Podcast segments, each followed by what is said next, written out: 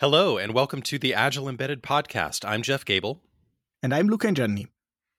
And today we're going to revisit build pipelines. We talked a little bit about this in episode six, way back in the day when we were in the early stages of this podcast. But we had a user question that uh, asked a lot of good questions about build pipelines what should be done, what could be done, maybe what can't be done.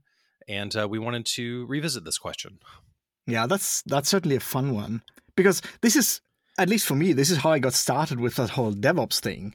I felt a, a, certain need to stabilize the build processes of the teams that I were that I was working with, and I, you know, I I tried this fancy new software that was called Hudson back in the day, which has now been called Jenkins for about ten years.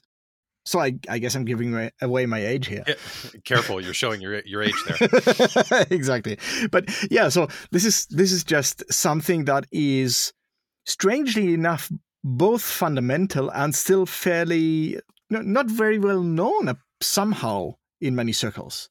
Yeah, I mean, I think it's it speaks to what we talk about in general, where embedded development is just lagging behind web development uh, in adopting these two new technologies. Uh, but I think a lot of the listeners of this podcast have either are using build pipelines, continuous integration pipelines, or want to. Uh, and so I think it's way past time that the this becomes industry standard. So specifically, one of our listeners wrote in with a question: said, "I hear lots about build pipelines, but not so much about what they can do." What they should be used for and what they shouldn't be used for. This pipeline at work consists of build, static analysis, and unit tests. And he asked what can and can't be automated, specifically with respect to code reviews. We have a coding standard that requires certain format, capitalization for constants, suffixes for pointers. Is there a way to automate this sort of thing? So uh, this is a great question. I think maybe we start off by talking. Maybe let's address his uh, question specifically, but then go back and kind of put them in the context of building this system up from scratch so I guess uh, when we were talking about before we hit record, you know, we had some notes what can be done, and your your immediate response was all of it. it's true though. Like it, it might not be reasonable to expend the effort, but but fundamentally, this just you know everything we do with computers can can somehow be automated, can't it? Uh, yeah, I mean, I, I would guess uh, I would say design reviews cannot be automated. You can certainly streamline any preparation for those or whatever, but I mean, there in the end, you know, the the creative process of of writing code and uh, and reviewing it to make sure that it actually meets the goals. Uh, I would say that can't obviously can't be automated, but uh, anything that is rote, uh, specifically, he talks about uh, conforming to coding standards that absolutely can be done. Uh, there, there may, depending on how you do it, there may be more or less investment up front, but it absolutely can be done. In terms of, let's see, uh, yeah, let's let's maybe talk about uh, the building this up from for, from from the lowest steps. Certainly, whenever you set up a build pipeline, the absolute first thing you should do is do the builds. Do the builds for every target and every different type of release. If you have a debug build, if you have a release build, if you have build with special flags to support some different environment, um, if you have multiple different targets that you're supporting, that's the first thing you do is just actually do the build in every different combination of of build parameters that you have, uh, and do that first, and email you if it breaks. That's where you start.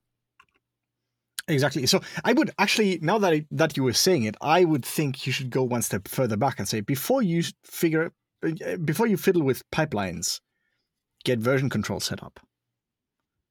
Oh gosh, yes, yeah. I, I so so back in episode six, I think we talked about the prerequisites to setting up a pipeline. So go listen to that episode again. You have you have to get version control set up, and before you put anything in a pipeline, it has to be you have to be able to run it from the command line. So if you're not able to do a build from the command line, you you have to do that first. So if you if you have to go into your IDE and press click the button with your mouse in order to do a build, the first thing to do before you set up a pipeline is to pull back out and and get that working, and obviously have your your code in version control. Um, where people are beyond that, so now they're actually wanting to set this up, and I would say the first thing you do is just do the builds and email you if it fails. Exactly. I think that that is such a crucial first step, which surprisingly many people miss, which is that this whole thing is supposed to be a feedback loop. So I urge you, whenever you do something with your pipeline, not to just consider the forward direction. You know, how do I build? How do I test? Whatever. But also to consider the feedback direction. How do I learn about what happened during the build? How do I learn about whether the tests passed, etc., etc.? Surprisingly, many people forget this, and I think um, I, you know, before the show, I went on a little mini rant about how I think pipelines are actually a bad word because they give this sense of unidirectionality, and that's exactly right. not what you want. You want this feedback. So you would you you would like to have a pipeline that sort of bends back on itself, which I think breaks the analogy. but you know, this is supposed to tell you something about your system, and the fact that that you know a, a completely built binary falls out the other end is a nice bonus. Right, and and I would say that that uh, even more people make the mistake of setting up that feedback the system where it emails you if it fails and then ignoring it. and yes. and no, I'm serious in terms of like having the discipline. Like, if the pipeline fails, you fix you drop everything and you fix it. Period. Like that's that's you have to start having that discipline because it because if you allow it to fail and you ignore it then it, then it's completely lost its purpose the whole purpose is to make sure that what comes out the other end has passed every step along the way and if you tolerate things coming out the end that fail steps along the way it, the the whole benefit of this has been lost exactly because you can't have trust in your feedback anymore right like the system is claiming that that the bill is green but it's it's probably just a watermelon, right? Green on the outside, red on the inside. right, and so so yeah, get, getting into that discipline and um, you know I, have seen I've seen people kind of go for a long time with the build failing, and at first they they ignore it because it's some innocuous problem, like oh I you know maybe i have maybe i have some static analysis in there and i know there's a little problem there's ugly code but whatever it's fine. But then that masks then you keep getting emails that the pipeline has failed the pipeline has failed and you're like ah it's just that simple problem but no it's actually a more serious problem that has been allowed to sneak in there uh, because you're you know you've gotten numb to the notifications that it's bad that's kind of a, a common problem across lots of lots of aspects of, of of human existence as it were where we get numb to these alerts um, that something is wrong so you you have to keep your your build process pristine to avoid just that. Um, okay, so so people have set up builds for every target. They're getting emailed when it fails. Um, I would say the next two steps to add are running unit tests on host, not on target. Running unit tests on host, and uh, then some kind of static analysis step. Thoughts on that? Yes. So um, I might consider actually doing it the other way around because static analysis is kind of you don't need to do any extra work. For unit tests, you actually need to write mm. the tests.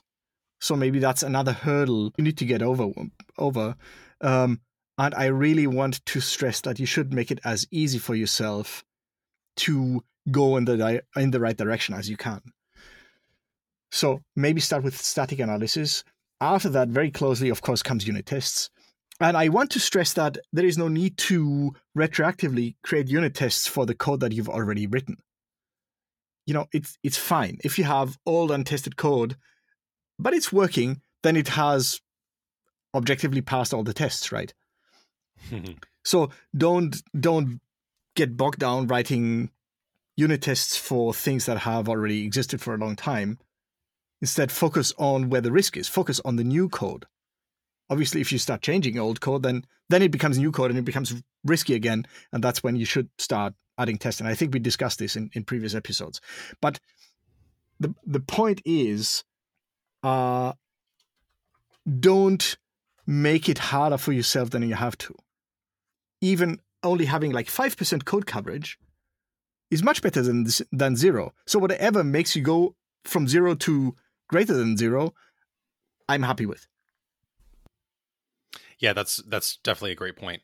And and again, like we keep stressing over and over with all of these kind of agile activities, you start small, you start in a digestible chunk and get that working. You don't try to bite off more than you can chew at once. Um, that's that's kind of the fundamental premise of of agile is that you get something out there, something working, something shipped. In this case, like you are shipping a a new step in your pipeline and then you can flesh it out over time as appropriate or not like if if you again like lucas said if you have a bunch of legacy code that has you don't have unit tests for but that's been battle tested in production that's lower priority to add unit tests for than new greenfield things where it's it's low hanging fruit um, if there's particularly risky parts that you're you're nervous about then there are techniques you can use to go back and add unit tests those bits of legacy code so specifically our our our questioner, our listener who wrote in asked about coding standards. Um, and so this is one where, uh, so I, I've, I have some experience with this recently, uh, and it it can take some investment.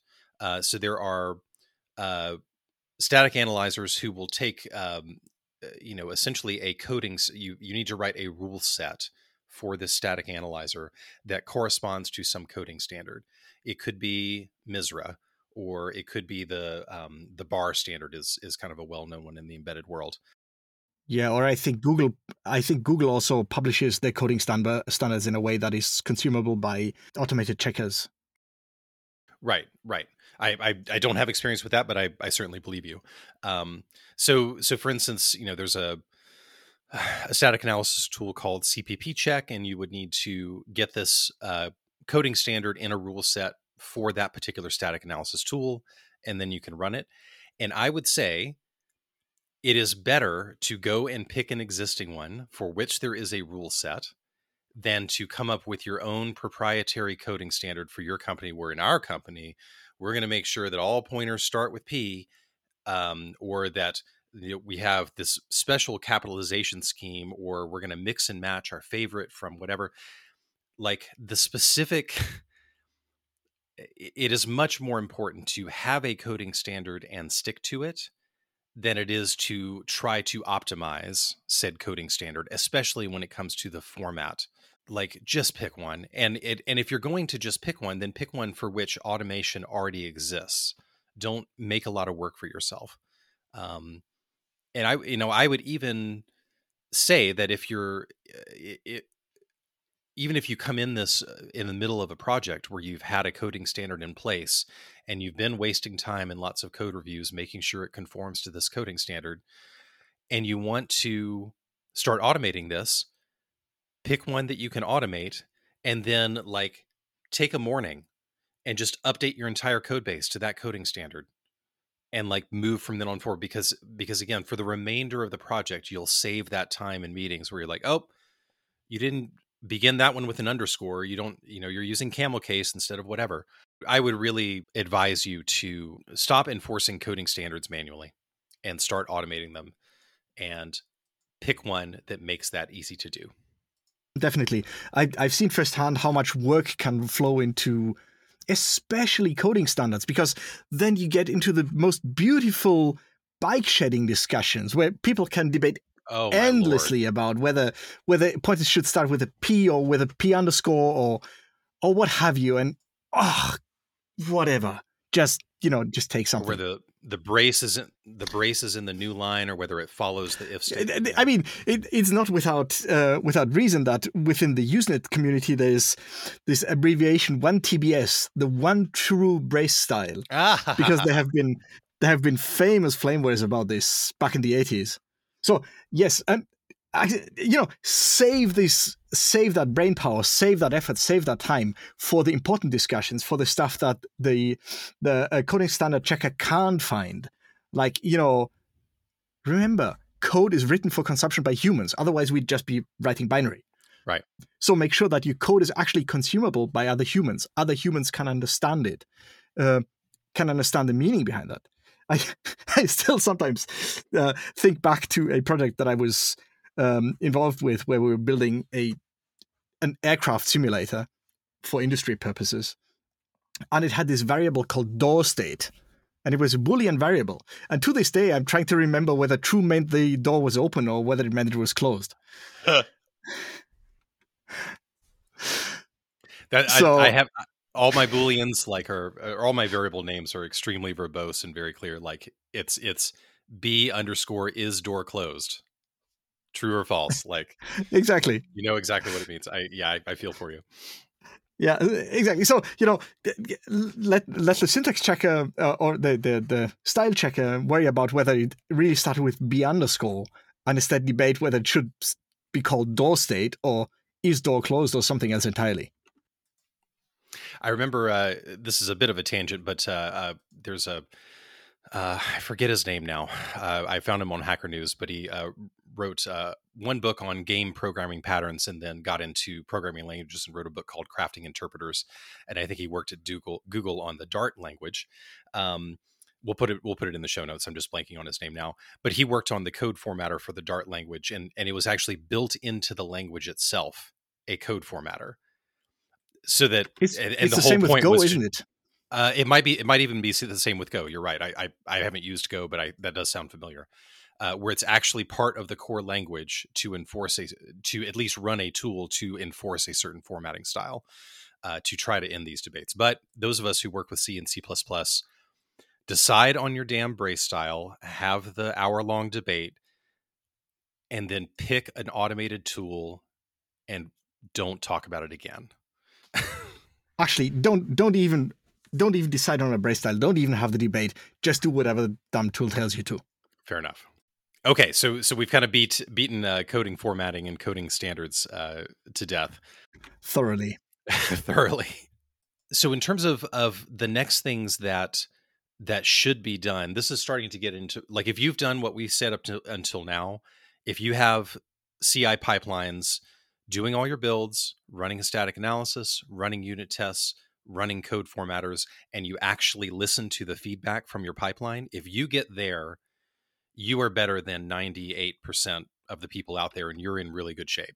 Yes. So good on you. Going beyond that, going the next step. And these are things that I have played with, but have not, like, I can't say I do this on every project. But in terms of generating statistics on your code and maybe having a dashboard that tracks those statistics over time and just gives you a really good visual indication of some uh, of metrics of your code that is a kind of a, a new a new level that you can go to that I think especially over time with a decent sized team can really give you uh, a lot of powerful insight.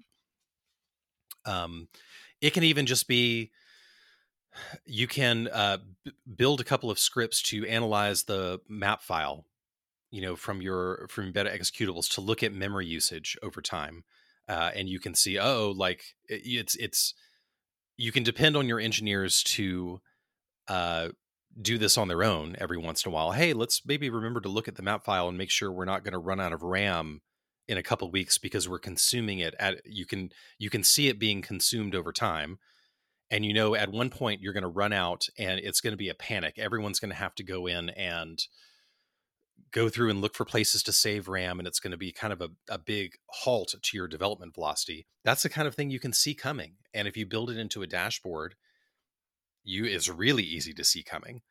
Um, what are what are some other things that you can think of, uh, Luca, that that might be on on such a dashboard where you're tracking things over time or getting really good visual insight into your metrics? Well, there's just a couple of things that, um, just like you said, you, you want to have um, data where you kind of see coming what's going on. Like, how's the build time doing? How's your binary size doing? Um, yep. Is the number of tests running going in the right direction? Um, are you happy with your cover- with your code coverage numbers? And just to be very clear, I'm very happy with uh, 10% test coverage, provided it's the right 10%. Um, of course, I'm even happier with like 70 or 80 or 90 but but let you know let's be honest. This is this is a um, this is a trade-off and maybe leaving 90% of the code untested is is a decent trade-off. After all you're not testing your your libraries are you? Your third-party libraries. So you have lots of ha! code that you personally have not tested in there. You're just trusting that they work well. Um, so I, I think dashboards are really good at giving you this this very immediate feeling for the health of your code. And and this is why you really should have them. So just like you say, that you can see stuff coming. You don't you don't have to wait until it trips some kind of, you know, magic magic line. You know, you run out of RAM or something. You can already tell that something's not quite okay, and you can do something about it before it becomes really serious and and like it it stops your forward progress until you figure out how to reduce your memory footprint or something. Right. We've had a uh, we've had uh, Joe Schneider from Dojo Five uh, on our podcast some time ago. I think he was our first guest. It might have been like episode ten, and he's building a platform at his company called EmbedOps. Uh, where these kind of dashboards is, uh, you know, an integral part of of the product, and so you know maybe we'll have him back on at some point to kind of talk about the specific kind of things they look in there. I know that Jack Ganssle, who's very well known in the embedded space, runs his better firmware uh, better firmware now or uh, something like that um, uh, seminar uh, he advocates for statistics uh, and and tracking metrics of code quality uh, to be more objective and i would think you know again all, all any of these metrics that you can apply to your code you can then track over time and see the trends uh, and while there's a little bit of danger i think in in going a little hog wild with that and and building up this a huge complicated set of metrics that isn't actually useful if you just focus on if you do it a little bit at a time and focus on what provides value i think you can un- unlock a lot of value by by moving in that direction so fine. Now we've got what do we have? We have we've got code analysis we've got unit tests. What's the next step? We've got coverage. Again like so we've already we've we've now pushed beyond those initial few that got you in the 98th percentile. You know you started building dashboards where you're tracking things over time. I mean that's that's pretty darn good. Now i would say the next step okay now i see you smiling. So so running things on target from your build pipeline.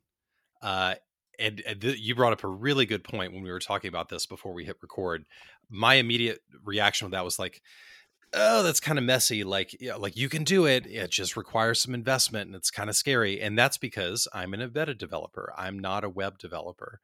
Like the idea of you know connecting up my my pipeline that's in the cloud to my local lab uh you know opening up a port on my firewall like I, I say that like i know what i'm talking about like i know i know relatively little about the web world it's it's intimidating to me and so that's where I kind of view that as uh, if you want to do the effort of of taking that step of running something in your lab automatically on every code commit, you can do it, but it's going to be some investment. Whereas you're like, what's the big deal?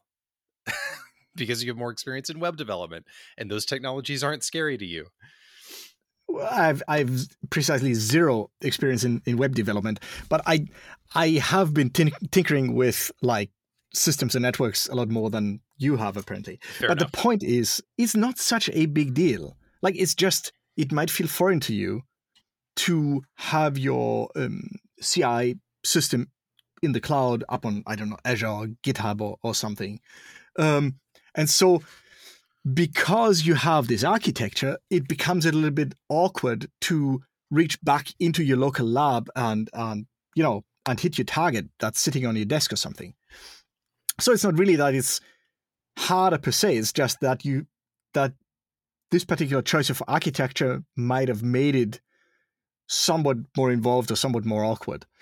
Um, but in those cases, you know, m- maybe the easier thing to do is to just run your CI locally. You know, if you if you were to use GitLab, for instance, you could use hosted GitLab, or you could have your own local GitLab machine running. Um, and use the exact same scripts, obviously. And and that would take care of quite a lot of the complexity of of you know reaching back into your local environment.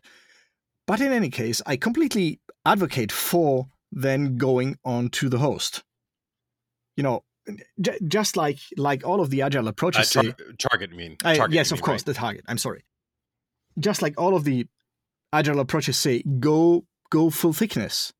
Like, you know, build a complete slice of your system, in that case, your build pipeline, make it more complete. You've been on the host for quite a while, you've done unit tests, etc., etc. Now take the next big step and go on the target at least for deployment. I mean, just ensure that you can do automated deployments from your pipeline onto the onto the target, and then maybe think about doing even more involved stuff, testing, for instance, on the target. Yeah, and I so I'm I'm kind of looking around my my office right now, and I've got you know my a project that I'm working on right now. I have one instrument sitting on my desk, you know, and so uh, you know I'll I'll do a bunch of code, and then I'll flash that, and I'll do a bunch of te- testing on the instrument. And so in that case, I would say the the the th- one of the things that changes when you start automating your tests onto the target, especially from a build pipeline, that kind of by definition has side effects. Like it's no longer this pristine, like in a Docker container on the cloud, no side effects running on its own. You know, the fact that it's flashing on your machine and starting to run things, that is that is a side effect. I would advocate maybe you set up a lab with a with an instrument, or you know, if you're working on I say instrument because I'm working on a medical device. You set up some of your devices in a lab where they're dedicated to this process. They're dedicated to being the runner for your build pipeline in my case, you know, this this instrument is very expensive. I only have one, so I can't really make that, you know, guarantee that this is always going to be ready when I push a commit to the cloud. But taking that step and and being able to run tests on target from your build pipeline and get output back out of it, like there's a there's a lot of pieces of infrastructure that you want to have anyway that that enforces you to have. You have to you know flashing something onto your target automatically, but then scripting some set of commands or some set of tests and then getting output from those tests in an auto and then parsing that output in an automated fashion you want to move in that direction anyway even if you never hook it up to your build pipeline. Even if you just say on your development machine with this device sitting next to your desk and you say you type in a command run test and a whole bunch of thing, things happen on your target but it's automated. You're not doing it manually then once you've done that, then it's actually it's it's actually a relatively small step to hook it up to your build pipeline, to get a dedicated device, put it in a lab, hook it up to the network, and and link it up to your build pipeline. Um, but there's actually a lot of things that have to happen even before you can hook your your target up to the build pipeline. And that's exactly why you should do it. Yep. Um, because in in a sense, you're moving the the real value of this pipeline away from being able to iterate quickly, even though that's of course great value, but also now you're reaping the benefits of code as documentation. You have a a definite list of things that need to be done and how they need to be done in order to flash your target, run your tests, whatever the case may be. And there is so much value in in having that written down in, you know, in the con- concise and provable format which code is, as opposed to some some wacky README file that's going to be wrong uh, and outdated even before you finished writing it, is big, big value, especially in larger teams. Like if you're trying to onboard another colleague, and you can just tell him, "Look, here's the here's the deployment script. Run it. It works. I know because I've done it ten times today already."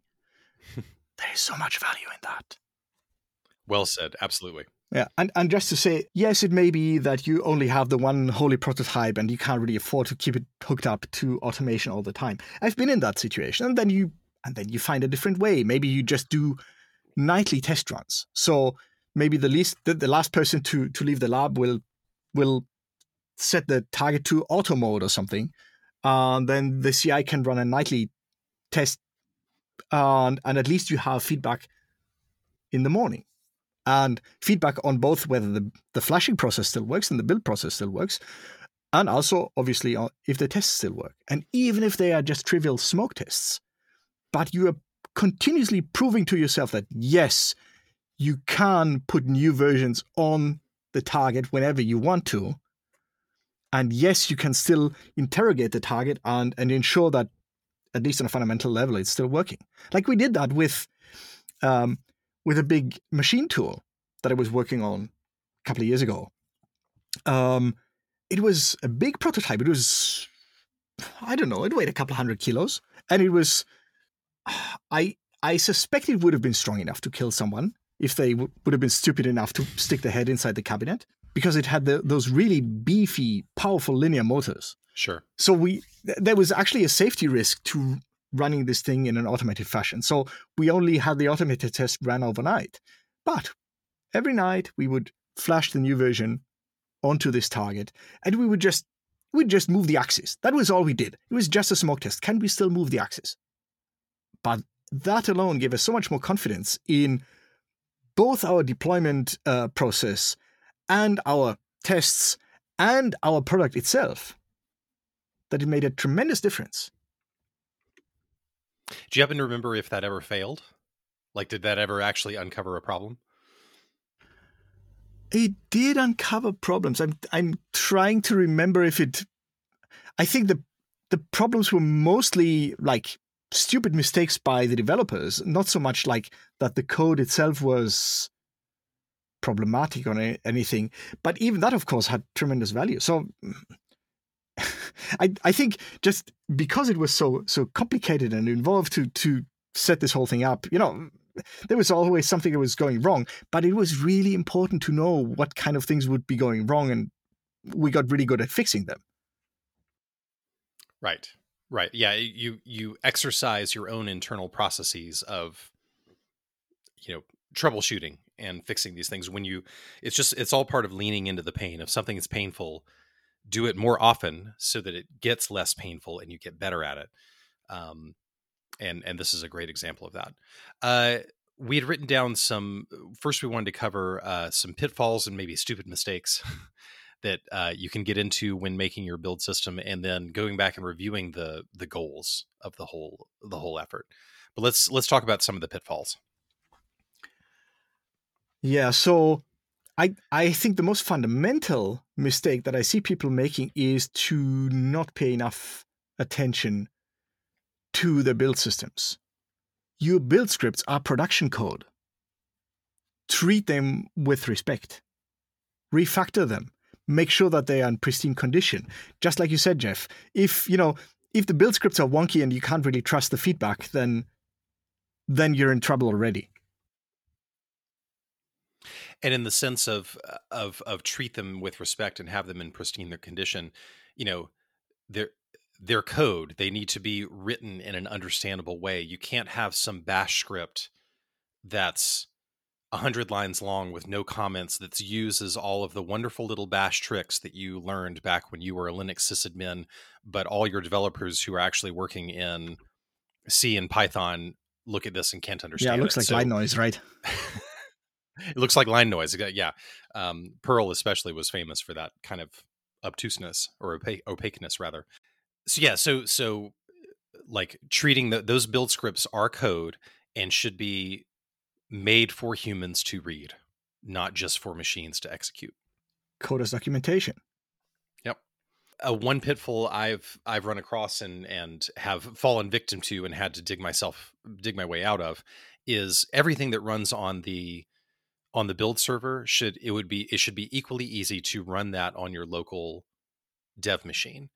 The best way to do this is to have everything containerized whether it's in one container or a couple of different ones uh, you know it can be it can be a couple of different docker containers depending on the size and whatever you can make your own judgment but the the process of setting up a build machine should be one step automated, easy. And whether that build machine is some server in the cloud or some server in your server room or your local laptop or your local desktop, um, setting up a build machine to run the builds and run this entire pipeline, that should be automated in itself in a single step. Um, and that's how you ensure that it's just as like you can troubleshoot, you can do everything locally that you can in the cloud one caveat to this um, that I found is is the cross-platform nature of things. When your local build machine is Windows and your server is running Linux, this can get a little messy. Docker mostly takes care of this for you. Running Docker Linux, Linux Docker containers on your Windows machine pretty much works. But there can be some subtleties, and what it does mean is that your developers have to learn the basics of Docker, and Docker can't be a complete mystery to them. Uh, so this is Luca again. I can see you kind of giggling at this, but in the embedded world, um, there's just a lot of people who are more old school. I I dare to say, like I might fall under that. Learning Docker was like when I first learned Docker was just like, ugh, it's another damn tool I need to learn. Blah. I'm all about automation and stuff. I just want to type stuff in the command line and know what's happening. There are a lot of developers out there who kind of are are a little more old school. They're in Windows. That's a lot of the tools for embedded, or some of them are Windows only. And just the, that's another point of friction that you may have to push through, but you got to push through it. It's it's worth it. It's just just know that going in that the Windows versus Linux in terms of setting up this pipeline may produce some hiccups, and you just got to steamroll over them. Yeah. So another mistake that quite a few people make is that they put too much intelligence into the build system, uh, or rather t- into the into the pipeline. Ooh, do tell about this. Yeah. So this is one of one of the anti patterns, I think, that you you fire up your Jenkins and then you've got your your pipeline workflow, and then you type a couple of shell commands in, in, in the text box, and this is what what gets run in order to say build your system. Don't do that. You should have uh, you should have one set of scripts, commands, whatever that do all of that work. That, for example, run unit tests or that build your product or something, and those should be called equally by programmers and by the pipeline. So, like, let's say you're using make because you're old school like that. Um, mm. Guilty. Then exactly. Um, then then you should totally have a, a make target that is I don't know make build and one that is make unit test and one that is um, make coverage etc. And your pipeline should be super dumb and it should really only call make build and then make unit test. There should be no intelligence in the pipeline itself. Everything should be um, checked into your source code repository, and there should be no difference between what the programmers themselves run and what the pipeline runs. There shouldn't be two separate realities. I okay, I, I see what you're saying. I'm, I'm going to repeat this back just to make sure I understand. So so in your build pipeline, you have a whole bunch of steps, and each one of those steps calls a shell command. That's what a that's what a build pipeline runner does each of those steps should be extremely simple and should not be some big complicated script that has been built up in Jenkins. Each step should be a single command that's e- just as easy for a developer to type into their own machine. You know, whether you know, eh, so for mine I actually like I do a lot of my building with Make because you know I'm a consultant. I give stuff to my clients, and it needs to be standard tools that they can easily pick up. But for unit tests, I use Ceedling. So it's but it's Ceedling test all.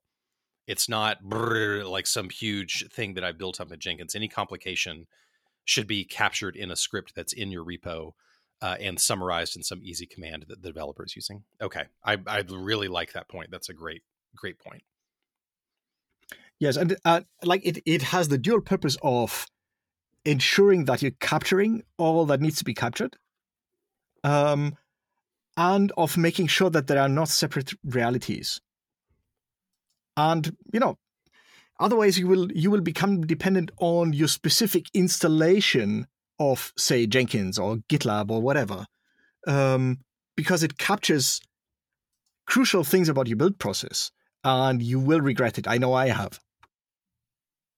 That is a fantastic point. I love that. Let's see. So, what are some what are some other pitfalls? Uh, a big one is one we've already talked about: uh, forgetting about the feedback, uh, or even worse, getting the feedback and ignoring it. So, again, it can just be as simple as if any step of the pipeline fails, you get an email, and you drop everything and you fix it. Like if you just do those two things to start. Which, by the way, I am a big proponent of being really ruthless. If something fails in your pipeline, your pipeline dies. It does not try to keep going and maybe build at least half the system. No, it just stops dead. And that way it forces you to fix it.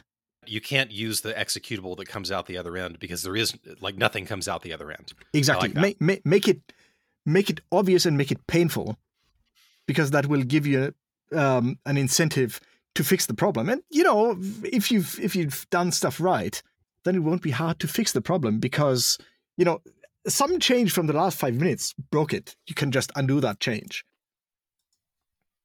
Got it. All right, I think we've we've got a, a good set of pitfalls here that to avoid. Um, let's just go over. Let's just go back and, and zoom out and review the goals of this whole process. So, talk a little bit about that, Luca, before we before we wrap up. Yes. So, what what is the goal of of setting up build automation? I think maybe maybe the the the most obvious, but also maybe least interesting goal is that of speeding up your process. And I mean that's nice and all, but I think it's only 10% of what you should really be going after, right?